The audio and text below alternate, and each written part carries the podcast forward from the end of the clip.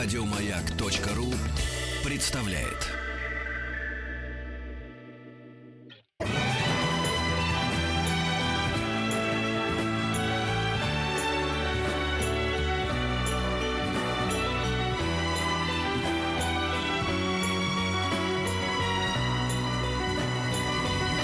Спутник кинозрителя.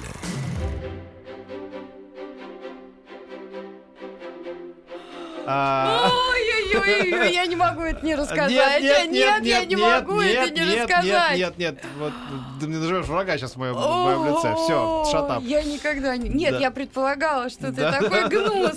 Ну, чтобы настолько. Да, да, вот Антон, привет. да, привет. Привет, да. ребят. Я буду смотреть на тебя и радоваться. Да. Ну, Здравствуй, что тебе остается, действительно.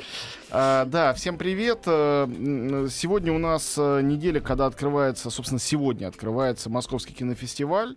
А, И э, сегодня а, я буду о нем довольно много рассказывать, потому что у нас ассортимент прокатных премьер не очень велик. Кстати, я каждый год этому удивляюсь, хочу сказать.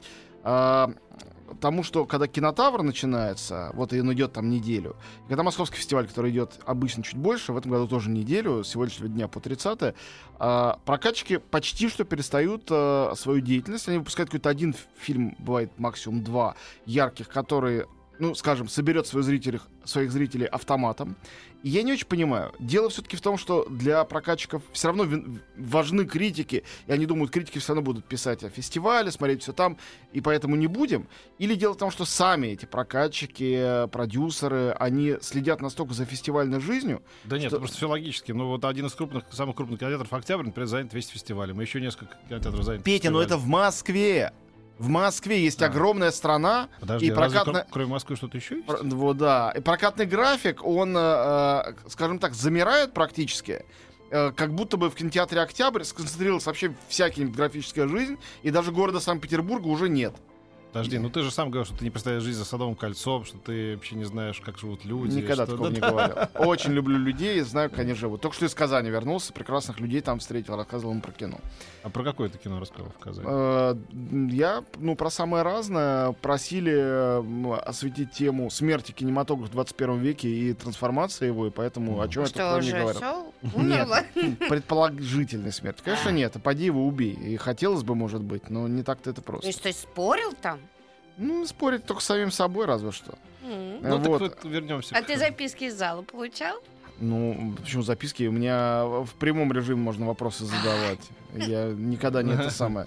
Значит, э, э, друзья, э, что у нас есть на этой неделе? Давайте, значит, я расскажу про те три фильма, которые у нас выходят в прокат. И после этого спокойно уже дам вам маленький свой гид по московскому фестивалю и тому, что смотреть там. М. Значит, э, итак, а что касается проката, начну с э, наименьшего. э, по, про масштабу просто. Ну, Потому что у нас один российский фильм, два голливудских. Российский фильм называется «Завтрак у папы». Это, э, ну, вроде бы романтическая, скажем так, умеренно романтическая комедия. В главной роли э, Юрий Колокольников. э, И это э, история, э, на самом деле я видел уже фильмов, наверное, 5-6 с подобным сюжетом, успешного молодого человека, он креативный директор где-то там, а, у него какой-то роман, и вообще все классно, и вот появляется вдруг на его горизонте десятилетняя девочка, которая говорит, что он ее папа.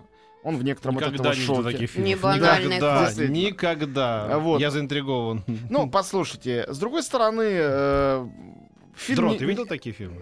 А ты, Сова? фильм не претендует на то, чтобы быть новым словом в кинематографии. Это ненавязчивая комедия. Колокольников, мне кажется, органичный, симпатичный артист. Действительно, к нему хорошо отношусь. И э, в свое время был совершенно не удивлен, что именно его отобрали для «Игры престолов». Просто я вижу в нем это вот качество артиста, который э, не только, скажем, в отечественных там сериалах, фильмах способен проявиться. Поэтому я думаю, что своего зрителя вряд ли очень уж многочисленного фильм найдет, и ладно. Э, другой фильм, который выходит, для галочки о нем опять же объявляю, объявляю, это вторая часть э, не очень мне понравившейся картины «Соседи на тропе войны 2». Это и называется.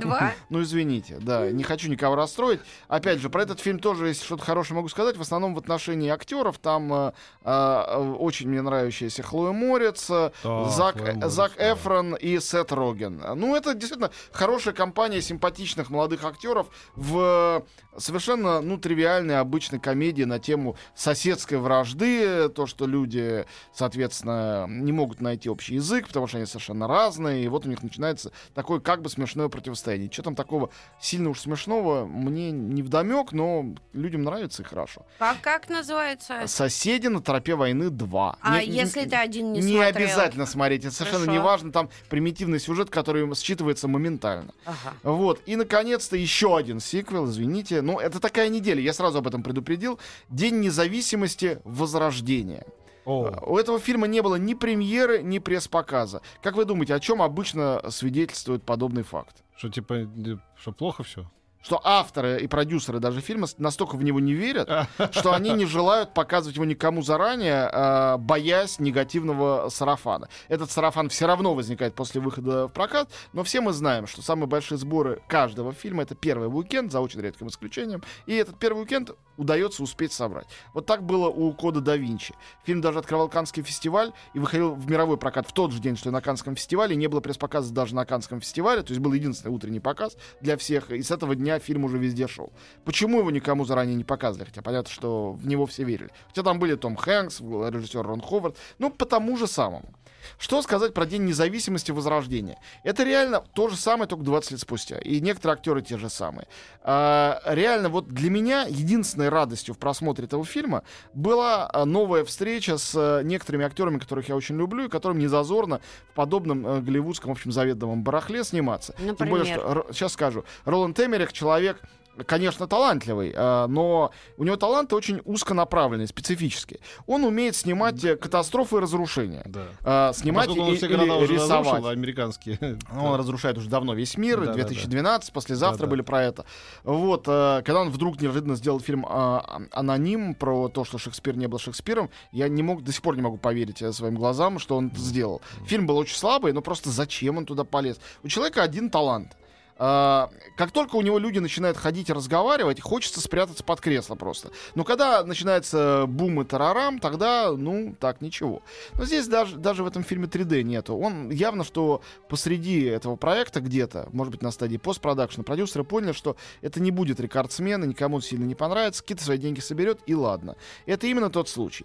Но что Зачем происходит? Прошло два... Не знаю. На автомате. Прошло 20 лет, и вот пришельцы опять вернулись, чтобы Землю уничтожить. А земляне, э, представленные 90% американцев, 10% китайцев, э, опять им отважно противостоят. Пилоты летят, президент лично садится за штурвал, чтобы сразить главного пришельца. Опять. Вот, ну, Вот на для меня это... это вообще непонятно. Это вот на самом деле как огромная машинерия это голливудская. Ведь там же куча каких-то продюсеров. Это же гигантские деньги тратятся. Да, вот они запустили этот проект. А сколько проектов не запускается, да? Как, дол- как, как долго они идут в, в пре- предпродакшене. И вот эта вся гора родила мышь такую, да? Вот это удивительно. Ну да, ну она такая мышь, во-первых, размером с гору. А, чувствуется Да. как бы масштаб. Там 200 миллионов бюджет. Я не верю, что они отобьют этот бюджет, честно говоря. Ну, Вот. может, в Америке пойдут. Из молодежи там Майка Монро э, и на китайцев рассчитывают. Лиам Хемсворт, который брат э, Криса Хемсворта, и тоже на него очень похож. Они играют, соответственно, одна дочь президента, другой пилот. Они друг друга любят, все хорошо. Вот, э, из актеров старых э, и мне лично близких и приятных, э, на которых мне интересно было наблюдать, э, ну, наверное, на первое место я поставлю Билла Пулмана, он играет, там был президент, сейчас он экс-президент, он, конечно, всегда прекрасен, Э, вот, э, почти как в «Шоссе в никуда». Вот, мне приятно всегда увидеть Джеффа Голдблума со времен фильма «Муха» Кроненберга, и я этого актера ну, и, и люблю, и очень уважаю. Считаю, что он прекрасный.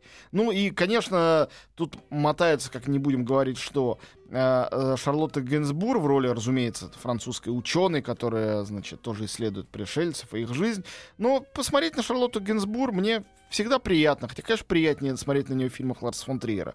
Ну ладно, она затесалась во всю эту компанию и пусть. А, реально, единственный маленький сюжет э, среди 45 сюжетов, которые там участвуют, который мне как-то более-менее понравился, это то, что какие-то бедолаги, контрабандисты, такие полупираты, которые охотятся за судами с золотом, оказываются застигнуты э, э, значит, нашествием инопланетян в море, остальные суда уничтожены либо спаслись, а они просто не заметили этого всего, и теперь они должны следить почему-то, у них лот, видимо, есть очень глубокий, докуда докопают пришельцы, которые хотят вырвать из земли ее ядро. Вот. И этот абс- абсурдный совершенно идиотский сюжет внутри огромного количества героических сюжетов хотя бы какой-то живостью обладает. Ну, относительной. Поэтому, если вы собирались на День независимости Возрождения, вы все равно пойдете. Не говорите, что вас не предупреждали. Да, при этом вот в субботу по телеку, не помню, где показывали старый День независимости, который я сто лет не видел. И я с удовольствием таким посмотрел. Думаю, господи, прошла уже целая эпоха. Ну, потому что это винтаж кла- такой классика же. такая. Винтаж, да. И так вот, и есть. Да, 99-й год, да, по-моему, был первый? Э, 98-й, 96 или 7 что-то такое. 20 лет. 20 лет Ну назад. да, да, да. Как время бежит. Еще больше подкастов на радиомаяк.ру.